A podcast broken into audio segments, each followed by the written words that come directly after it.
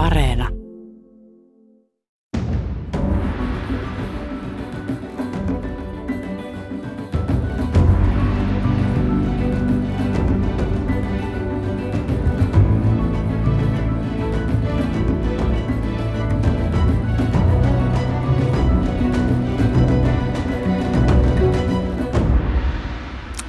Hyvää torstaista aamupäivää, hyvät talouspuheen ystävät. Jälleen on viisikymmentäviisi minuuttia aikaa pohtia sitä, että mikä maksaa. Työllisyysrintamalla näyttää tässä maassa olevan käynnissä avoin huutokauppa siitä, kuinka monta uutta työpaikkaa lähivuosina Suomeen pitäisi luoda. Korkein tarjous taitaa olla jo sata kaksikymmentätuhatta. Kova tavoite, kun talous elää koronausvassa ja lähes päivittäin kuulemme uutisia alkavista Y T-neuvotteluista. No, tämä olisi ihan oman messunsa väärti, mutta tänään meillä on käsittelyssä hieman toisenlainen aihe. Puhumme perinnöstä. Perinnöstä, jota tokko kovinkaan moni haluaisi omalle kohdalleen, nimittäin periytyvästä eli ylisukupolvisesta huono-osaisuudesta. Tästä aiheesta ilmestyi uusi kirja aivan hetki sitten, nimeltään Raskas perintö, ylisukupolvinen huono-osaisuus Suomessa. Ja tänään haastattelussa on kaksi tuon kirjan tekijöistä, Tampereen yliopiston sosiaali- ja terveyspolitiikan professori Juho Saari ja tutkija Niko Eskelinen. Kirjan kolmas kirjoittaja on teologian tohtori Liisa Björklund. Ja täällä yksinäin Pasilan studiossa laulelen, nimittäin tämä ohjelma vaihteeksi tehdään etäyhteyksin, joten kysynpä ensimmäiseksi, että professori Juho Saari, missä olet? Kiitos. Mä olen täällä dekanin huoneessa Linnan rakennuksessa Tampereen yliopistossa. Minkälaista maistaa? Aamulla, aamulla tänne tulen ja illalla täältä lähden ja katselen tässä Tampereen kampuksen päälle. Entäpä Niko Eskelinen, millainen maisema sinun edessäsi aukeaa? Täällä katsellaan kutakulti Kallavettä Kuopiossa terveyden ja hyvinvoinnin laitoksella tuota, poikkeuksellisesti näin Kuopiossa käsin tällä kertaa. No niin, vanhassa kotikaupungissani. Tervetuloa siis molemmille tähän ohjelmaan. Tämä raskas perintöteoksenne on tässä kädessäni. Millainen sen syntyhistoria on ollut, Juho Saari? Meillähän ollaan kymmenkunta vuotta selvitetty erilaisia suomalaisten huono-osaisten notkelmia. Me ollaan tutkittu leipäjona ja Suomen sijaisesti huumeiden käyttäjiä, asunnottomia, mielenterveyskuntoutujia, vankeja, oikeuspsykiatrian potilaita ja niin edelleen. Mutta me ollaan aina tehty se poikkileikkausaineistolla ja me olemme koko ajan olleet tietoisempia siitä, että nämä asiat itse asiassa kulkevat sukupolvelta toiselle. Ja tässä kirjassa me halusimme selvittää, miten tämä kulkee, miten isovanhemmat voivat tehdä lastenlapsistansa sosiaalitoimen asiakkaita, mikä on se mekanismi ja mitä tässä on ylipäätänsä ymmärrettävissä. Onko se ihan satunnaista vai löytyykö jotakin, jotakin jota voidaan systemaattisesti analysoida. Ja tämä oli se hankkeen tausta. Ja meitä tässä oikeastaan motivoi kaksi muutakin tekijää. Ensimmäinen oli se, että Me säätiö, eli Supercellin poikien säätiö, niin pitkään oli kiinnostunut nimenomaan sukupolvittaista siirtymistä, mutta näitä asioita ei voi yksinomaan tilastoilla ja malleilla selvittää. Toki me teemme sitäkin, ennen kaikkea Niko tekee sitä, mutta on hyvin paljon myös sellaista epämääräisempää kohinaa, joka löytyy ihmisten arjesta ja me haluttiin tätä tätä kontribuoida, ymmärtää. Ja sitten toinen hyvin tärkeä asia oli se, että me halusimme löytää niitä paikkoja yhteiskunnassa, jossa huono-osaisuuden ylisukupolvinen siirtymä voidaan katkaista.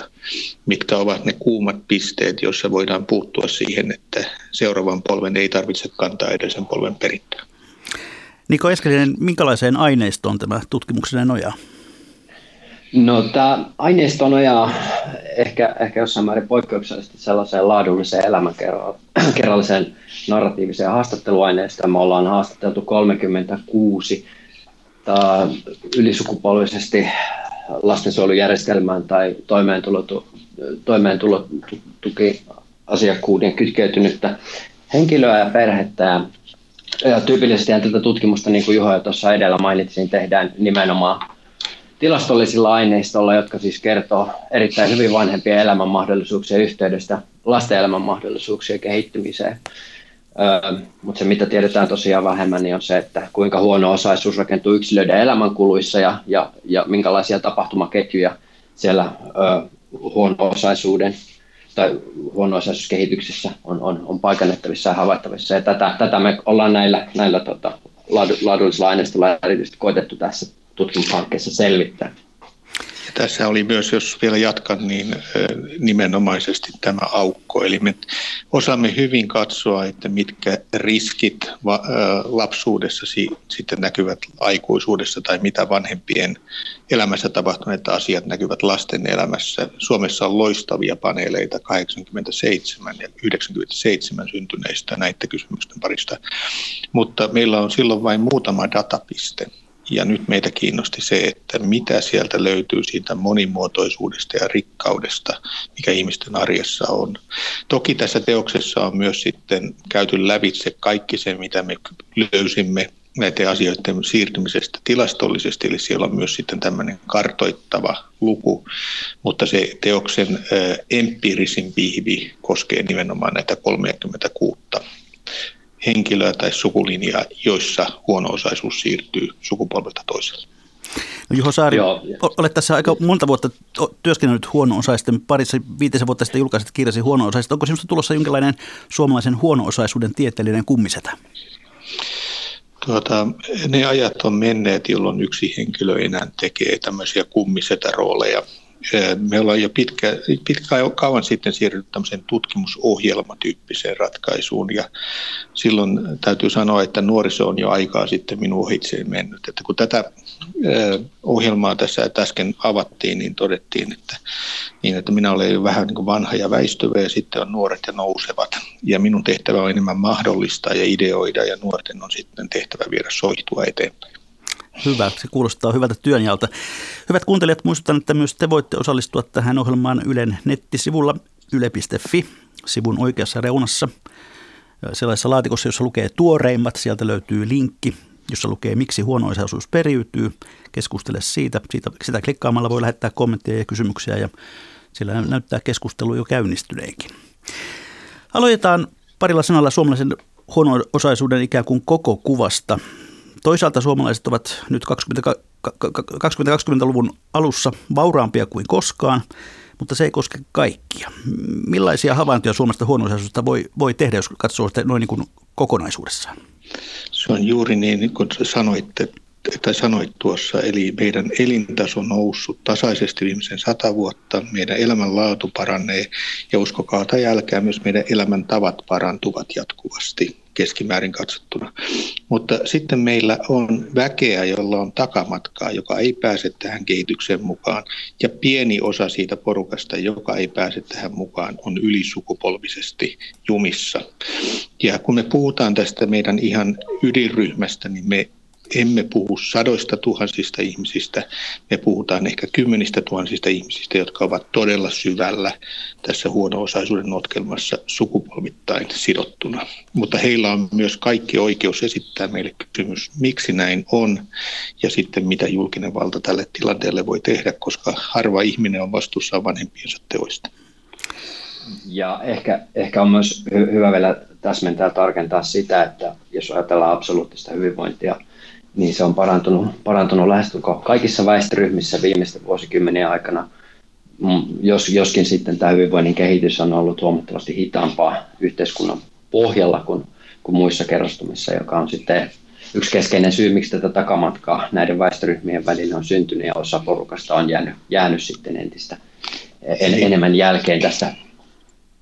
Eli jos tätä hiukan havainnollistaa, niin ehkä neljäkymmentä vuotta sitten yhteiskunnan kerma kävi Kreikassa kesäisin lomalla ja nyt hän menee Taimaaseen, mutta jos katsotaan tätä porukan niin kuin haavoittuvammassa asemassa olevaa ryhmää, niin jos aikaisemmin niin, äh, harrastettiin lähiseudun matkailua, niin osa meidän ihmisistä ei tällä hetkelläkään esimerkiksi ole käynyt Helsingin keskustassa, vaikka asuu pääkaupunkiseudulla. Eli ne mahdollisuudet ovat toisessa päässä paljon kasvaneet, mutta sitten osa ei ole päässyt samaan kehitykseen mukaan. On myös, niin kuin tuossa Niko viittasi, niin ehkä hyvä pitää mielessä, että kukaan ei tavoittele huono-osaisuutta. Kaikki tavoittelevat korkeampaa elintasoa, elämänlaatua ja elämäntapoja, joten kysymys on nimenomaan sivun jäämisestä, siitä myönteisestä kehityksestä, joka on yhteiskunnassa tavanomaista. Ei alaspäin menemistä, vaan sivun jäämisestä, siitä normaalista kehityksestä. No kesk- keskitymme kohta tuohon ylisukupolviseen huono-osaisuuteen, mutta kuinka vaihtuva joukko tämä huono-osaisten joukko kokonaisuudessaan Suomessa on? Tämä on ehkä Nikolle paremmin sopiva kysymys. kuinka vaihtuva, vaihtuva joukko tämä on. No, yleisesti jos ajatellaan, että huono-osaisuus on sellaista useilla elämän eri osa-alueilla kasautunutta tai kertautunutta kurjuutta ja moniulotteista hyvinvoinnin vajetta tai erilaisten hyvinvointia tukevien resurssien puutetta, niin kyse, kyse on tosiaankin sellaisesta hyvin, hyvin spesifistä, spesifistä joukosta, jossa on myös tietysti niin kuin liikkuvuutta ylöspäin tässä tapauksessa, kun huono, huono-osaisuudesta puhutaan. Ja, ja jos me katsotaan tällaisia perheitä, joissa tällaisia niin kuin huono-osaisuutta kuvaavia riskitekijöitä on, jotka yleensä palautuu niin kuin vanhem, perhetaustaa vanhempien sosioekonomiseen asemaan, viittaan tällaisiin vanhempien työttömyyteen, toimeentulotuen asiakkuuteen ja tämän kaltaisiin tekijöihin, niin valtaosa näiden perheiden lapsista pärjää aikuisuudessaan kuitenkin kohtuullisen hyvin, eli tällä tapaa siinä, niin kuin, siinä joukossa myös vaihtuvuutta, vaihtuvuutta on, ja me ollaan erässä toisessa yhteyksessä, itse asiassa yhdessä myöskin Me Säätiön kanssa, niin katsottu näitä riskitekijöitä ja näiden riskitekijöiden yhteyttä aikuisuuden asemiin, ja, ja, ja jos oikein muistan, niin noin kahdeksankymmentä prosenttia siitä porukasta, joilla, joilla näitä riskitekijöitä on, niin tosiaankin aikuisuudessaan pärjää kohtuullisen hyvin. Eli, eli se porukka, joka jää, jää sitten ikään kuin syrjään ylisukupolvisesti, niin on sitten sellaista, jossa näitä riskitekijöitä on erittäin, erittäin paljon. Elämä on kovaa ja kuormittavaa useissa eri elämänvaiheissa ja aikapisteissä.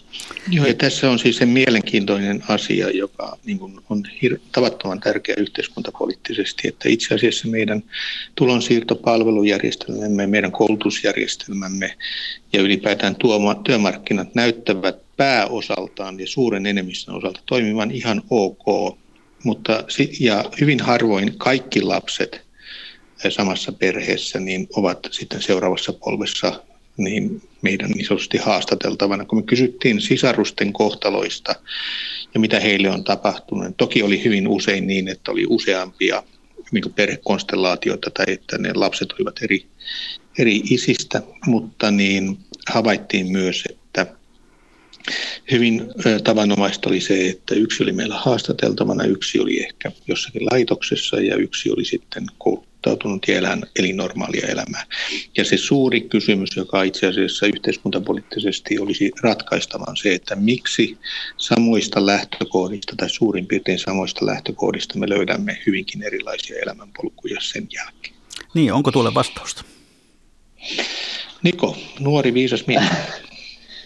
Niin, no siis hu- huono-osaisuutta vä- välittää useat eri, erilaiset mekanismit, jotka liittyy siis perhetaustaan, on kyse myöskin niin kuin osin biologisista mekanismeista ja muista tämän kaltaisista tekijöistä. Jos tiedetään vaikka ää, tiettyjen tekijöiden yhteys kouluttautumiseen ja koulussa pärjäämiseen ja muihin tällaisiin, mutta mut, tämä on kyllä niin, niin monimutkainen vyyhti kaiken kaikkiaan, että tämmöisen tyhjentävän vasta, vastauksen antamisen tähän kysymykseen on, on aika lailla haastavaa.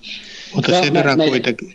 Ehkä, ehkä se, mitä, mitä meidän pitäisi, pitäisi tehdä tätä kysymystä säilytään, on, on, on kääntää katse ehkä sinne elämän valoisalle puolelle ja, ja tarkastella erityisesti näitä tapauksia, joissa on noustu, niin sitä kautta me varmasti päästäisiin myöskin kiinni siihen ikään kuin paremmin siihen, kuinka, kuinka näistä notkelmista noustaan ja niin edespäin. Ja me ollaan toisissa yhteyksissä tätä jonkin verran selvitetty ja esimerkiksi on pohdittu sokeitten työllistymistä, että miksi osa sokeista työllistyy ihan hyvin tai miksi osa porukasta nousee. Ja kyllä siinä on lähes poikkeuksetta ollut kiinnittyminen johonkin perheen ulkopuoliseen henkilöön, niin kuin tässäkin aineistossa aina välillä on mainintoja. Eli siellä on ollut opettaja, siellä on ollut joku täti, siellä on ollut joku harrastus, siellä on ylipäätänsä ollut joku asia, joka on kannatellut silloin, kun on vaikeaa. Ja tätähän työtä esimerkiksi Aids Hearts tekee Suomessa tai sitten Helsingin Diakonislaitoksen Vamos-palvelut tekevät. Eli ihmiseen kiinnittäydytään ja hänen kanssaan kuljetaan niiden vaikeiden hetkien ylitse, jotta se elämä sitten aikuisuudessa olisi ö, samankaltaista kuin väestöllä yleensä. Jos nyt otamme se, ja, niin, ole hyvä. Sisä, joo, kiitos. Tota, sis, sisarusten eroja perheissähän selittää osin myös se, että vaikka me helposti tavataan ajatella, että, että, että saman perheen sisarukset jakavat elämänsä ja arkensa melko lailla samalla tapaa, mutta toki siellä on myöskin paljon siihen perhepiirin ulottumattomatta tekijöitä, joita sisarukset eivät, eivät ja jotka liittyy, liittyy sitten nimenomaan näihin sosiaalisiin kuvioihin, joista Juhokin, Juhokin osin tuossa puhui, puhui. Ja nämä on myöskin niitä tekijöitä, jotka saattaa kannatella toisiaan. Ja toisella sisaruksella näitä saattaa olla ja toisella ei. Että tässä on paljon tällaisia tekijöitä, joista, jotka, jotka näihin myönteisiin siirtymiin, jotka elämää sitten kannattelee, niin on yhteydessä. Niin, voidaanko tuota tätä ylisukupolvisesti huono-osaisia, niin sitä joukkoa jotenkin tyypitillä, onko jotain yhdistäviä tunnusmerkkejä vai onko kukin tarina ikään kuin omanlaisensa? Jos katsotaan sitä iso, isoa kuvaa ja sitten Niko taas sitten kertoo, niin kuin mitä asiat oikeasti ovat, niin jos niitä haetaan niitä perusmekanismeja, jotka ihmisiä kuormittavat ja ei mennä niin kuin persoonallisuuksiin, vaan niihin mekanismeihin, joita ihmisiä painaa. Niin ensinnäkin siellä on ollut hyvin paljon niukkuutta.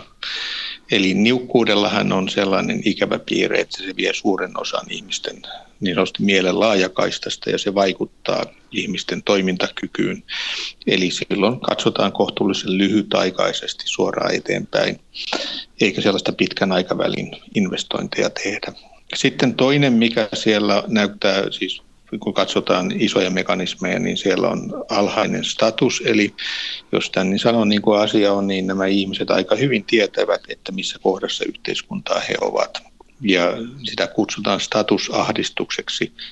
Ja statusahdistuksella on oma merkityksensä ihmisten käyttäytymiseen. Sitten kolmas on se, että näillä henkilöillä ei yleensä ole varallisuutta eikä sitten välttämättä selkeää tulevaisuuden näkyä, ja se sitten johtaa tämmöiseen lyhyt short-termism, eli siis kun investointien tuotto on epävarma, niin sitten toiminta on usein kulutuskeskeistä.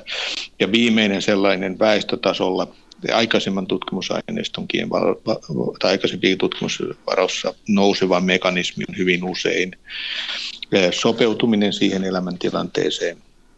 Ja siinä on tietysti osaltansa kysymys myös siitä, että miten se arki on siinä rakentunut ja minkäla- mitä muutoksesta elämässä seuraa. Mutta nämä ehkä sellaisia niin kuin neljä yleistä niin kuin mekanismia, jotka aikaisemman kirjallisuuden valossa tästä ryhmästä löytyy.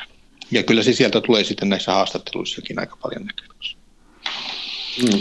Ja jos tätä, jos tätä joukkoa tosiaan haluaa tavalla tai to, toisella tyypitellä, ehkä, ehkä on hyvä sanoa, että toki jokainen elämäntarina on aina omanlaisensa, mutta, mutta ky, kyllä huono-osaisuus näyttää nimenomaan olevan seurasta tällaista niin pitkittyneestä ö, köyhyydestä, niukkuuden kokemuksista, joista Juho puhui, ja sitten, sitten tätä porukkaa yhdistää aika lailla, aika lailla myöskin tällaiset niin kuin kovat, kylmät, rikkinäiset ja repaleiset ja erityisesti epävakaat elinolosuhteet sekä niin kuin lapsuuden varhaislapsuuden aikainen turvattomuus, ja taustalla on tietysti myöskin lisäksi vanhempien erilaisia sosiaalisia ongelmia, joista ilmeisimpiä on tietenkin työttömyys, koulutuksen puute, toimeentulotuen asiakkuus, jolla on havaittu oleva yhteys useisiin, useisiin huono-osaisuutta kuvaaviin tekijöihin sitten seuraavassa polvessa. Ja, ja kaikki nämä vanhempien ö, sosiaalisen aseman liittyvät tekijät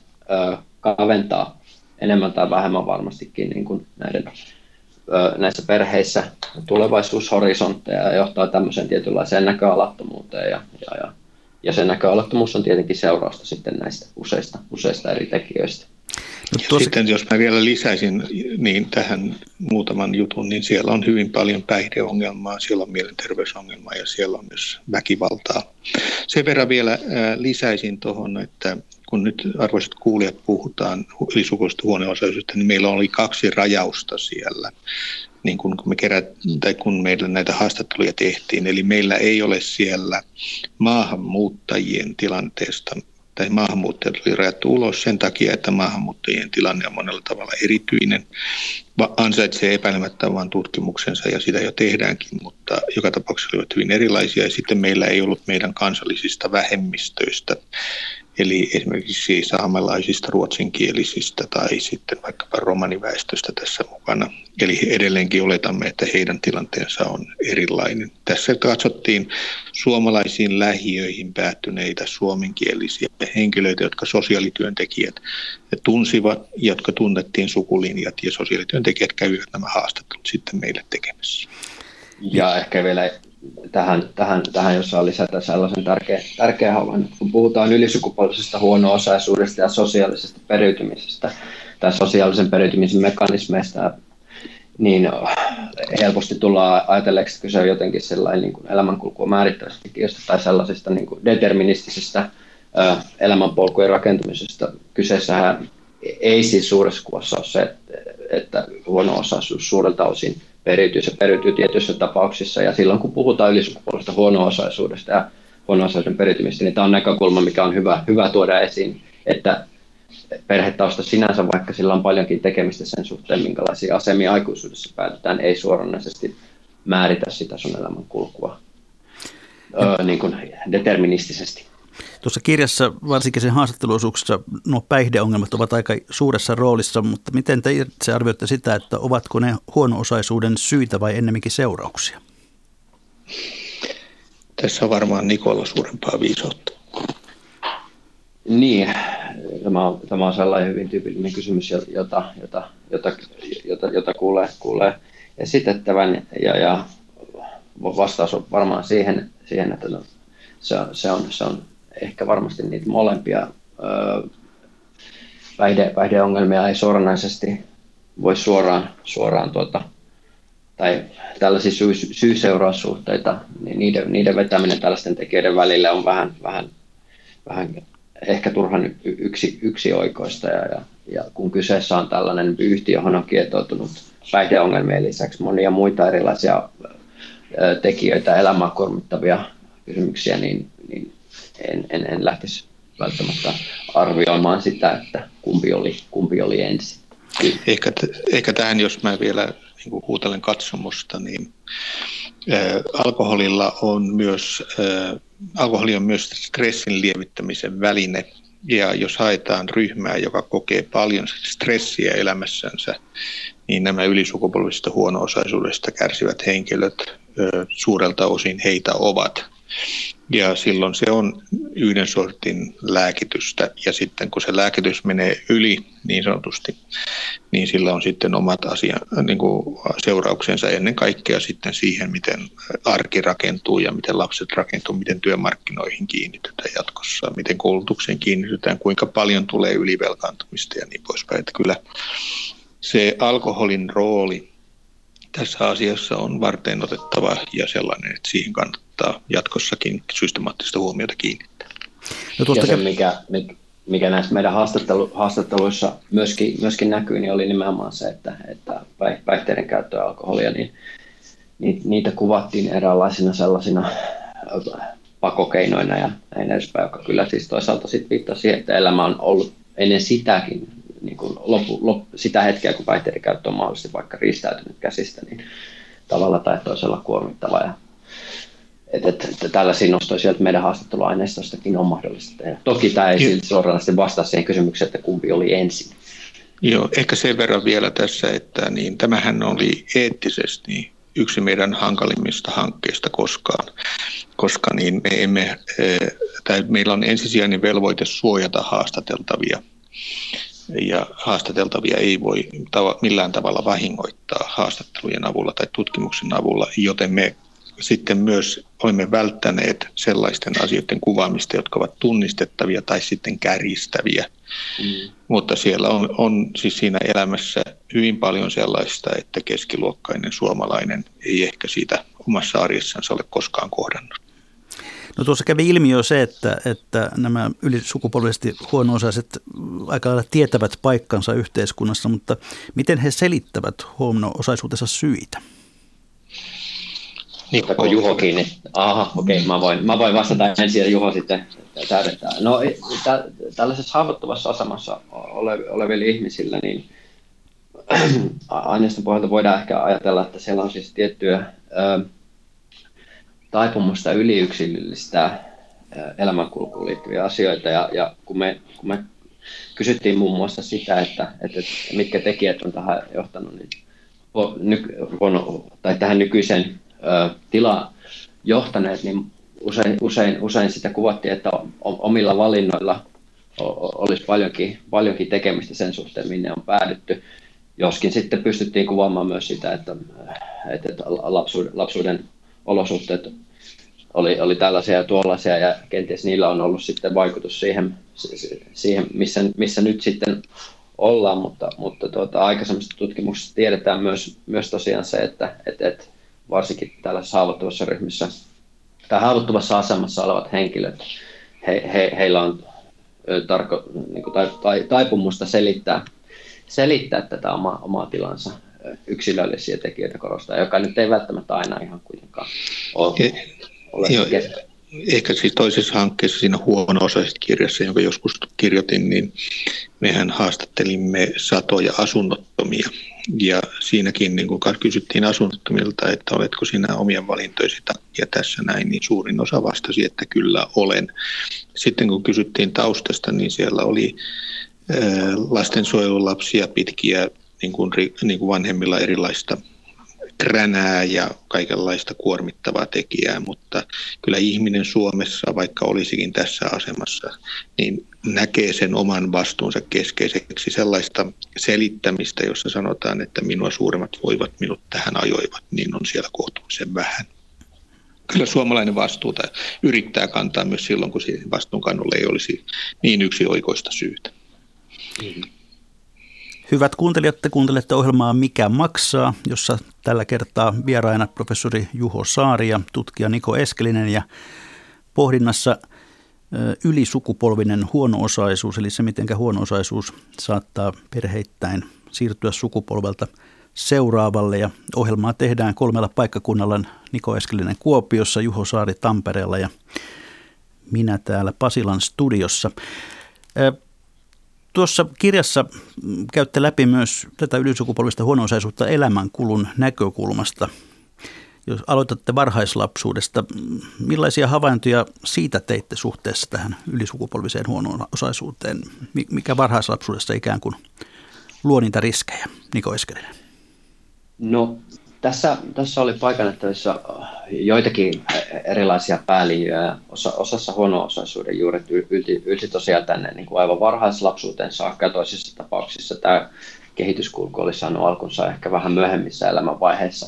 Mutta jos ajatellaan sitä varhaislapsuutta, niin siellä oli usein, usein niin kuin vanhemmilla kohtuullisen holtitonta päihteiden käyttöä ja muuta, muuta tällaista niin kuin elämänhallinnan, elämänhallinnan ongelmia, jotka, jotka sitten aiheuttivat epävakautta ja johtivat tietenkin sitten kohtaamisiin lastensuojelu, lastensuojelu ja, lastensuojelun toimijoiden kanssa, ja, ja, ja tota, silloin, kun, silloin kun puhutaan varhaislapsuuden aikaisista, aikaisista esimerkiksi huostaanotoista tai sijoituksista, niin tiedetään, että, että, ne, että, että ne elämänolosuhteet on lapse, lapselle sitten tuo, erittäin vaaralliset, ja niihin liittyy paljon turvattomuutta.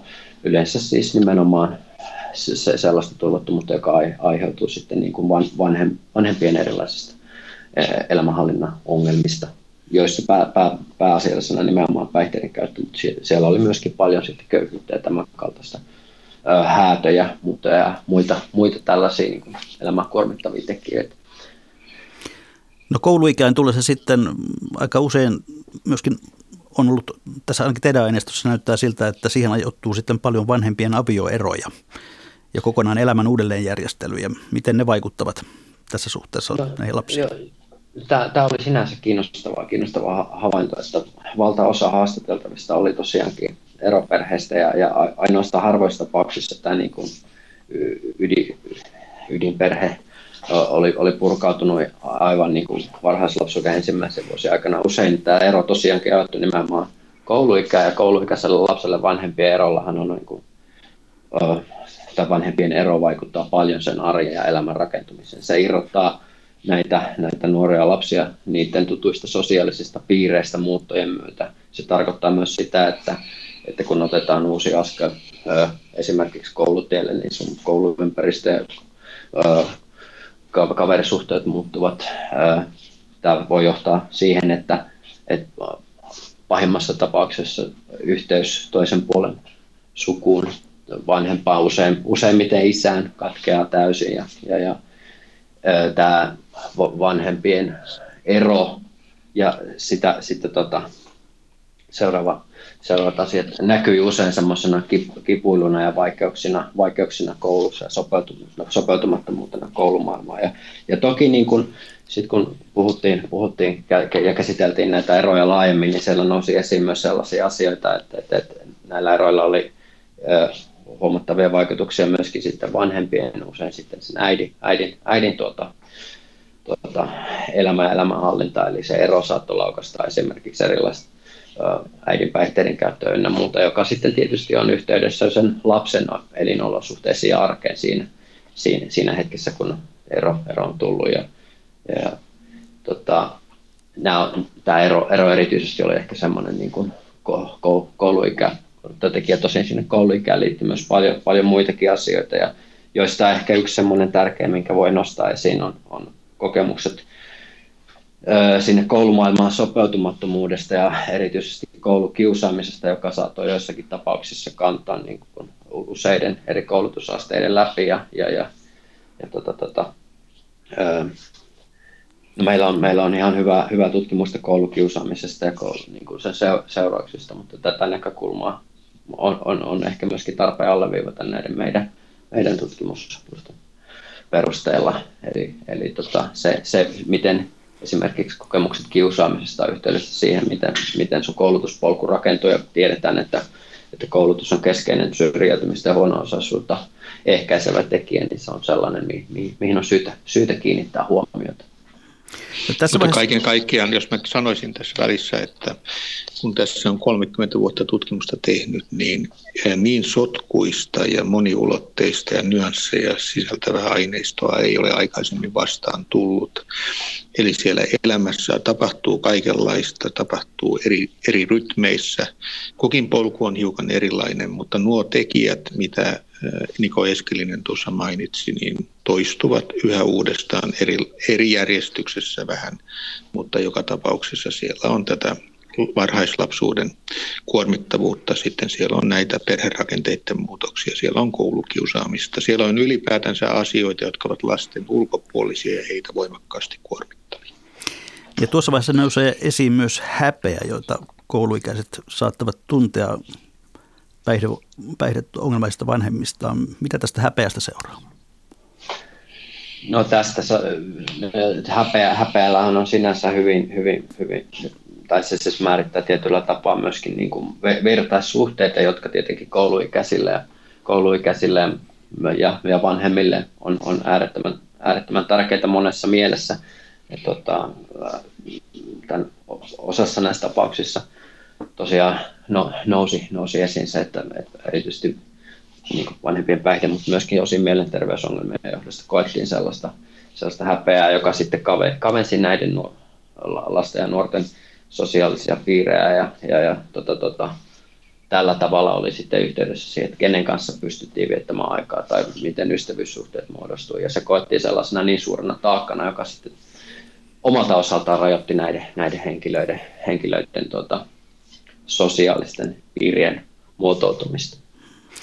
Ja siellä myös näkyy aika paljon se, että kun perheen rahat oli niukat, niin erilainen osallistuminen, alkaen vaatteet ja niin kuin kuluttaminen niin oli vähäisempää. Eli kun ei ollut, ei ollut rahaa, niin ei ollut sillä tavalla harrastuksia, eikä sitten ollut myöskään niin kuin niitä asioita, mitä ehkä muilla lapsilla oli. Ja siitä sitten tulee oma sisäistä nokkimisjärjestystä, jota aikaisemmin siis kuvattiin tällä statusahdistuksen käsitteellä.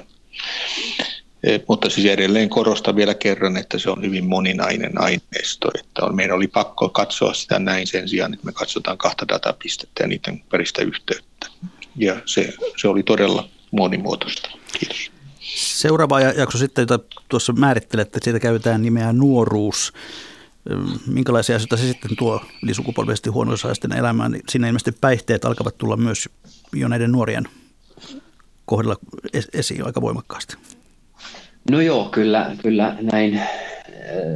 Tämä on, on yksi tarina lintusaineistossa. Ehkä tosiaan on hyvä itsekin korostaa sitä, että, että tässä kun käydään tällainen kursorisesti läpi tätä elämänkulkua ja näitä tekijöitä, niin meidän on tässä, tässä tilanteessa mahdollista nostaa esiin joitakin tiettyjä ja, Ja se, se kuva, kuva näiden elämänkulkujen rakentamista eri elämänvaiheissa on huomattavasti moninaisempi kuin ehkä mitä, mitä meillä on tässä mahdollista, mahdollista kuvata. Ja tota, tota, tota, päihteet, päihteet oli tosiaan se yksi polku, mutta jos katsotaan nuoruutta laajemmin, no, siihen, siihen liittyy pitkälti, pitkälti niin kuin itsenäisen elämän ensimmäisten askel, askeleen ottaminen, kotoa pois muuttaminen, parisuhteiden solmiminen tällainen. Ja se, mikä siellä oli havaittavissa, niin oli, oli myöskin se, että, että nämä nuoret öö, muuttivat hyvin varhain.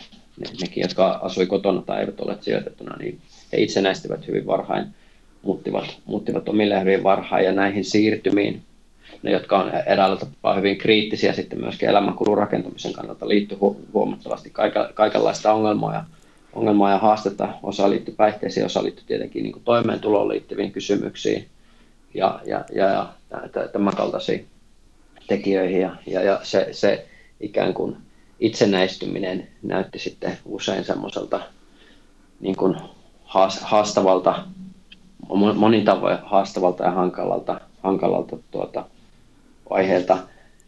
Öö, Haavoittuvien perheiden osalta nämä siirtymät on tietysti vieläkin siinä mielessä ongelmallisia, että usein, usein tuota, kun tullaan perheistä, jossa resurssit sekä niin kuin taloudelliset, sosiaaliset, kulttuuriset resurssit on, on, on tuota niin, ö, vähäisiä, niin vanhem, vanhempien mahdollisuus tukea lapsia näissä siirtymissä on, on, on enemmän, enemmän tai vähemmän rajoittunut, joka, joka sitten taas tarkoittaa sitä, että kun kohdataan esimerkiksi tällaisia niin kuin kriisejä tai haastavia tilanteita näissä siirtymissä, niin ollaan sitten enemmän tai vähemmän, vähemmän yksin. Ja, ja tuota, tuota, vaikka se näyttäytyy sitten sellaisena niin kuin hyvin, hyvinkin kaoottisena osin, osin myös varmasti tästäkin syystä, että tuntiin, että, tultiin, että nuoruudessa jäätiin sitten vähän niin kuin tyhjän päälle. Joo, siellä oli hyvin paljon sitä, että pankkisuhde on heikko, sitten niin kuin parisuhde on vähän heikko, yhteys sitten asumiseen on heikko ja sitten myös kytkeytyminen työ- ja koulutukseen on vähän heikko. Eli tai ehkä ei, ei väärä sanoa sana heikko, mutta on hauras. Ja hauras. Sitten kun, jos ei ole pankkisuhde, niin sitten on luot, niin vippisuhde. Jos parisuhteet on epävarmoja, niin siinä tulee naisille hyvin usein yksinhuoltajuutta ja miehille sitten elatusvelvollisuutta ja vähän tällaisia elämänmuutoksia. Sitten koulutuksen osalta sieltä tulee aika usein keskeytyksiä. Työmarkkinoilta sieltä saattaa tulla putoamista, sieltä tulee karenssia ja ylipäätänsä niin nämä elämän pilarit, joiden varassa arki meille yleensä rakentuu, niin ovat näillä nuorilla hyvin hauraita. Elämän pilareista ehkä vielä sen verran, että varsinkin koulutus tärkeänä, tärkeänäkin toisen asteen, toisen asteen koulutus, niin kuin Juho, Juho Saari tuossa mainitsi, niin, niin, niin tota, usein koulutus oli, oli keskeytynyt ja, ja, ja tota, tota, koulutuksen tai koulupudokkuudella tiedetään, tiedetään olevan myös niin kuin huomattavia seurauksia sitten aikuisuuden asemien muodostumiselle. muodostumiselle. Et koulu keskeytyy usein niin kuin nä, siitä syystä, että elämä oli melko, melko kuormittavaa ja sekavaa ja sitten sopeutuminen myöskin sitten siellä niin kuin toisen asteen opintoihin ja siihen, siihen tai vastaaminen niihin vaatimuksiin, joita siellä oli, oli, oli sitten, tai katsottiin elämäntilanteesta johtuen lähestulkoon mahdottomaksi. Eli jos sen kasautuvasti katsoo, niin varhaislapsuus oli vanhempien kuormittava, sitten siinä oli seuraavassa vaiheessa eroa, sen jälkeen siinä oli koulukiusaamista, sitten siellä oli hauraat rakenteet ja sitten piti vielä elämästänsä huolehtia. Ja kyllä siinä aika paljon kannettavaa on seitsemäntoista, kahdeksantoista, yhdeksäntoista-vuotiaille nuorelle. Niin, minkälaiseen aikuisuuteen tämä sitten johtaa? No, me ollaan tietenkin haastateltu ihmisiä, jotka, jotka on äärimmäisen haavoittuvassa asemassa, niin tässä tapauksessa ja näiden elämänkulkujen yhteydessä, niin se on, se on johtanut aikuisuuteen, jota on sävyttänyt edelleenkin niin kuin erilainen niukkuus ja, ja kuormittavat tekijät.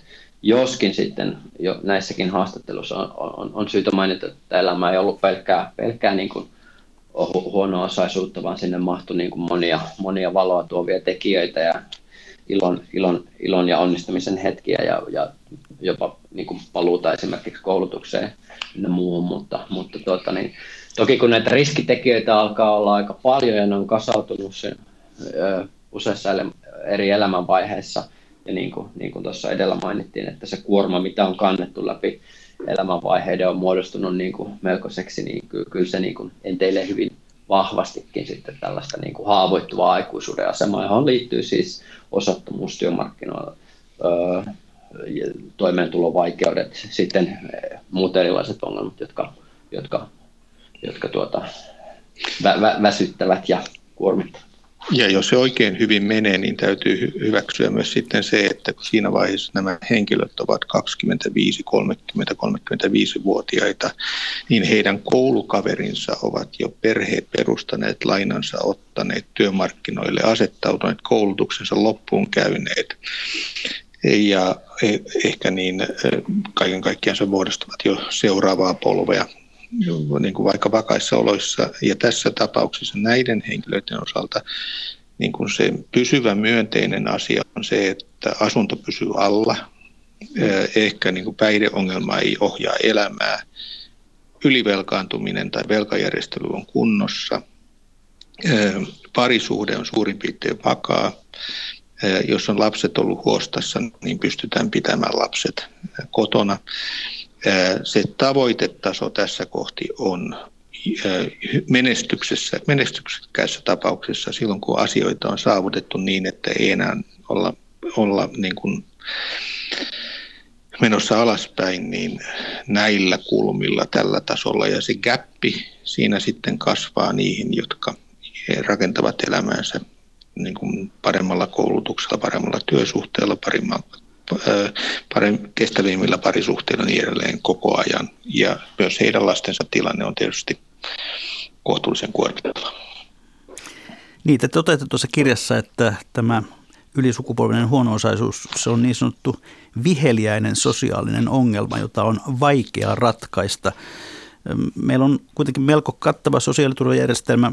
Onko niin, että siinä vaiheessa, kun ajaudut riittävän huonoon tilanteeseen, niin et osaa käyttää edes tätä järjestelmää hyväksesi?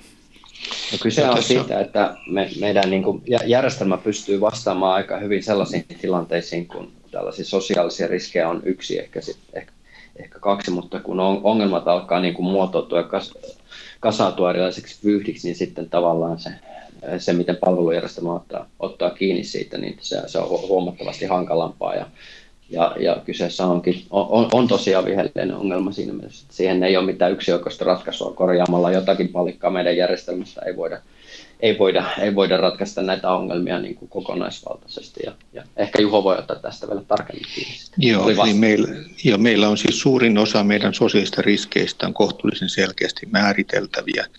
Esimerkiksi vanhuus tai lapsuus. Me pystymme, ne, ne on määräaikaisia, määrämuotoisia ja me tiedetään, miten niiden kanssa tehdään. Mutta sitten jos elämän ongelmat rakentuvat samanaikaisista monista toisiinsa nivoutuneista asioista, siellä on mielenterveysongelma, siellä on päihdeongelma, siellä on peliongelma, siellä on velkaongelma ja niin poispäin, niin tämän kokonaisuuden hallinta meidän sosiaalihuollolle, meidän mielenterveyspalveluille, meidän terveydenhuollolle, meidän velkaneuvonnalle ja niin edelleen on kohtuullisen hankalaa, koska kukin näistä organisaatioista on eriytynyt oman logiikkansa ja oman aikataulunsa mukaiseksi. Mutta sitten toinen puoli sitä kolikkoa on se, että näille henkilöille, joista me puhutaan tässä, tässä tutkimuksessa, niin heidän elämässänsä on paljon erilaisia normaaleja palveluja ja tulonsiirtoja täydentäviä ja heille kohdennettuja palveluja ja tulonsiirtoja. Siellä on kuntouttavaa työtoimintaa, siellä on sosiaalista kuntoutusta, siellä on erilaista ehkäisevää toimeentulotukea, siellä on asumistuen lisiä, siellä on erityistyöntekijöitä ja niin edelleen. Ja se keskeinen kysymys on se, että mikä on ihmisen kyky hyödyntää näitä palveluja. Ja sama, esimerkiksi samassa, suurin piirtein samassa tilanteessa, jos on kaksi henkilöä, niin toinen voi hyötyä toi, esimerkiksi sosiaalityöntekijän tapaamisesta aivan eri tavalla kuin toinen. Ja mikä meitä tässä hankkeessa erityisesti kiinnosti, oli myös se, että mikä on ne tekijät, jotka vaikuttavat siihen, että toiset pystyvät hyödyntämään palveluja paremmin kuin toiset. Onko kyse siitä, että palvelut on organisoitu eri tavalla, joten että se palvelujärjestelmä ei pysty nappaamaan kiinni ihmisestä, vai onko kysymys jostakin ihmisen käyttäytymiseen liittyvästä asiasta, jonka takia sitä sitoutumista ei tapahdu. Ja tämä itse asiassa on näiden ylisukupolvisen huono-osaisuuden katkaisun, katkaisemien kannalta yksi keskeisimmistä kysymyksistä, että miten se kiinnittyminen palveluun tapahtuu niin, että sillä on pysyviä, myönteisiä, siirtyviä tuottava vaikutus. Kirjoitatte kuumien pisteiden hotspottien hallinnasta. Mitä se käytännön maailmassa voisi tarkoittaa? Hotspot on, tai kuuma piste, niin on se hetki palvelujärjestelmässä tai ihmisten elämässä, jolloin voidaan vivuttaa elämä uudelle uralle. Eli meidän elämähän ei ole tämmöistä tasaista tapahtumaa, vaan meillä on elämässämme kiinnekohtia ja käännekohtia.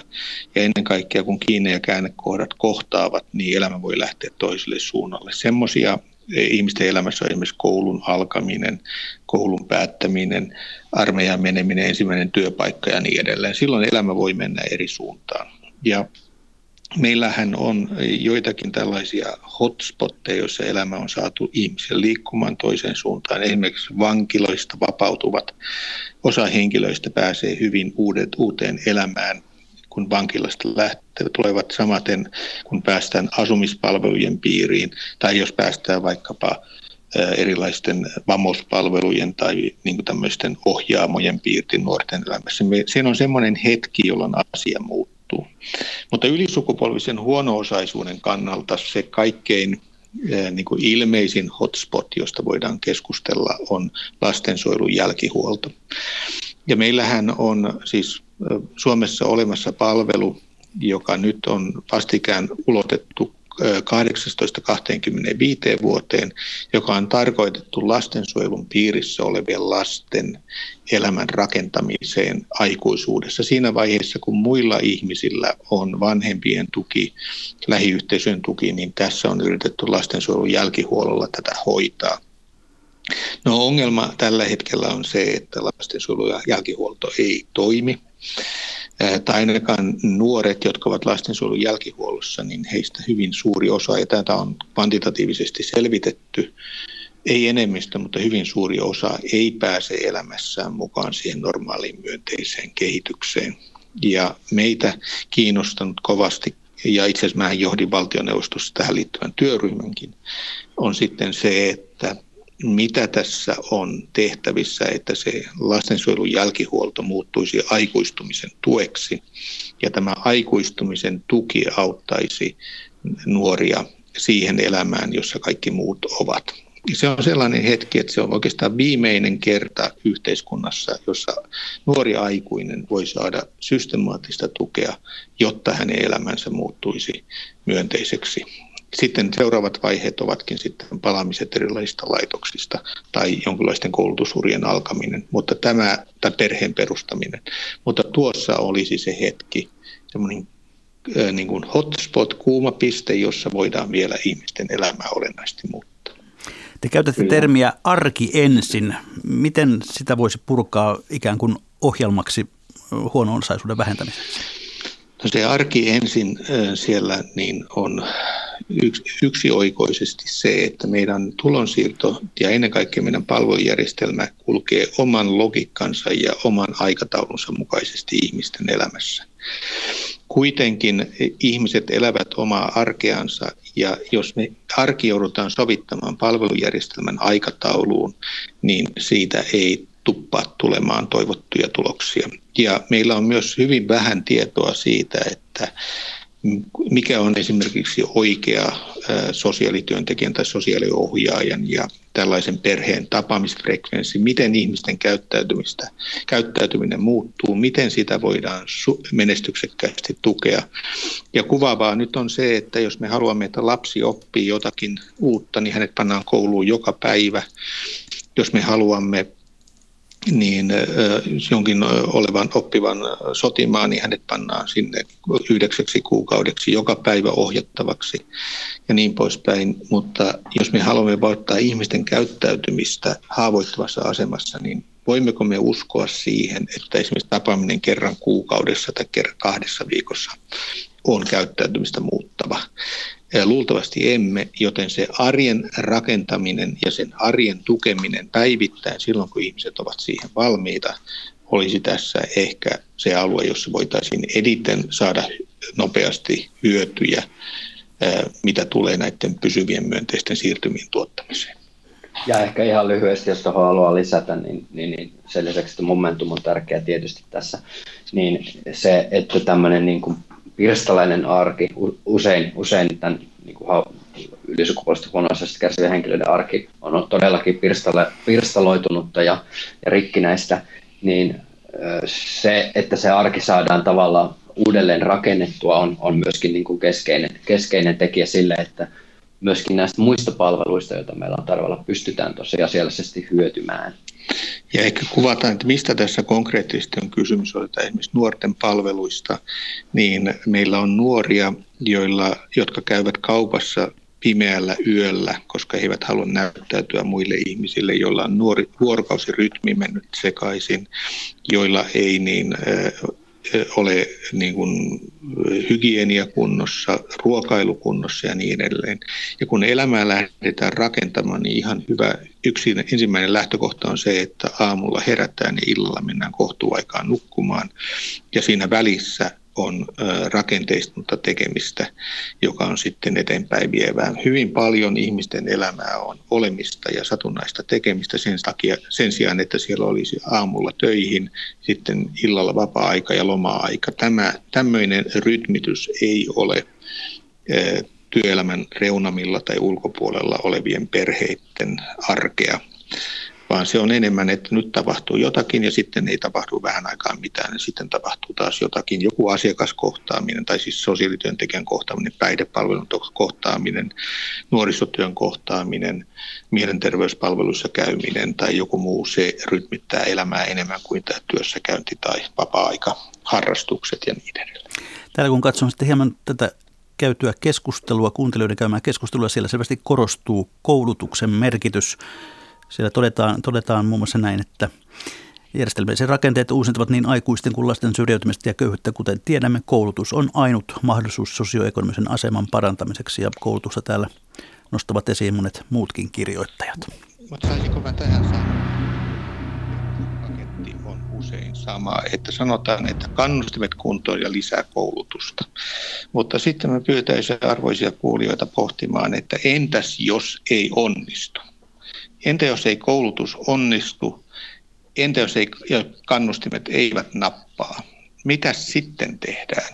Ja kun me puhutaan näistä ylisukupolvista ihmisistä, niin koulutusta on ollut tarjolla. Se ei ole napannut. Se ei, siinä ei ole pysytty työmarkkinoilla. Tukitöitä, kuntouttavaa työtoimintaa on ollut tarjolla. Se ei ole auttanut.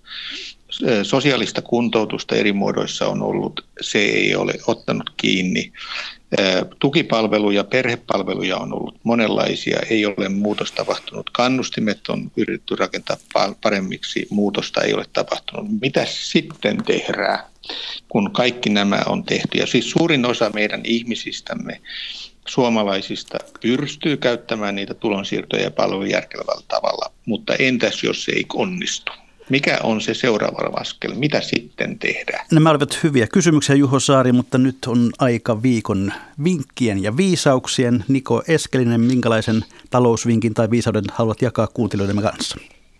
No mä oon ehkä väärä henkilö antamaan talousvinkkejä, koska substanssiosaaminen on toisaalla, mutta ehkä tähänkin keskusteluun tai päivän teemaan liittyen voisi, ja köyhyyskeskusteluun liittyen voisi antaa sellaisen vinkin, että, että, että hyvinvoivan enemmistö olisi toisinaan syytä ehkä pidättäytyä antamasta tällaisia talousvinkkejä, sillä harvoin tunnetaan niitä elämän edellytyksiä, arkea ja talouden lainalaisuuksia, jotka vallitsee tällaisissa haavoittuvissa asemassa olevien keskuudessa. Ja sen sijaan, että tällaisilla lähtökohtaisesti hyvää tarkoittavilla vinkkeillä ja neuvoilla voitaisiin ratkaista mitä ongelmia, niin ne ehkä kertovat enemmän siitä sosiaalisesta etäisyydestä, mikä, mikä vallitsee eri väestöryhmien välillä suomalaisessa yhteiskunnassa, mutta tuota... Pitäkää huolta itsestänne, toisistanne ja taloudestanne. Jotenkin nämä voisi. Hyvä. Siis vinkki oli se, että älä vinkkaa, mutta entä Juho Saari tiiviisti? Kiitos. Aina on mahdollisuus vähän parempaan elämään. Ja jokainen niistä mahdollisuuksista on syytä käyttää joko yksin tai sitten tukea ottaen. Ja se vähän paremman elämän luominen on tässäkin asiassa ensimmäinen askel eteenpäin. Kiitoksia professori Juho Saari, kiitoksia tutkija Niko Eskelinen, kiitoksia hyvät kuuntelijat. Mikä maksaa, sitä me ihmettelemme jälleen viikon kuluttua.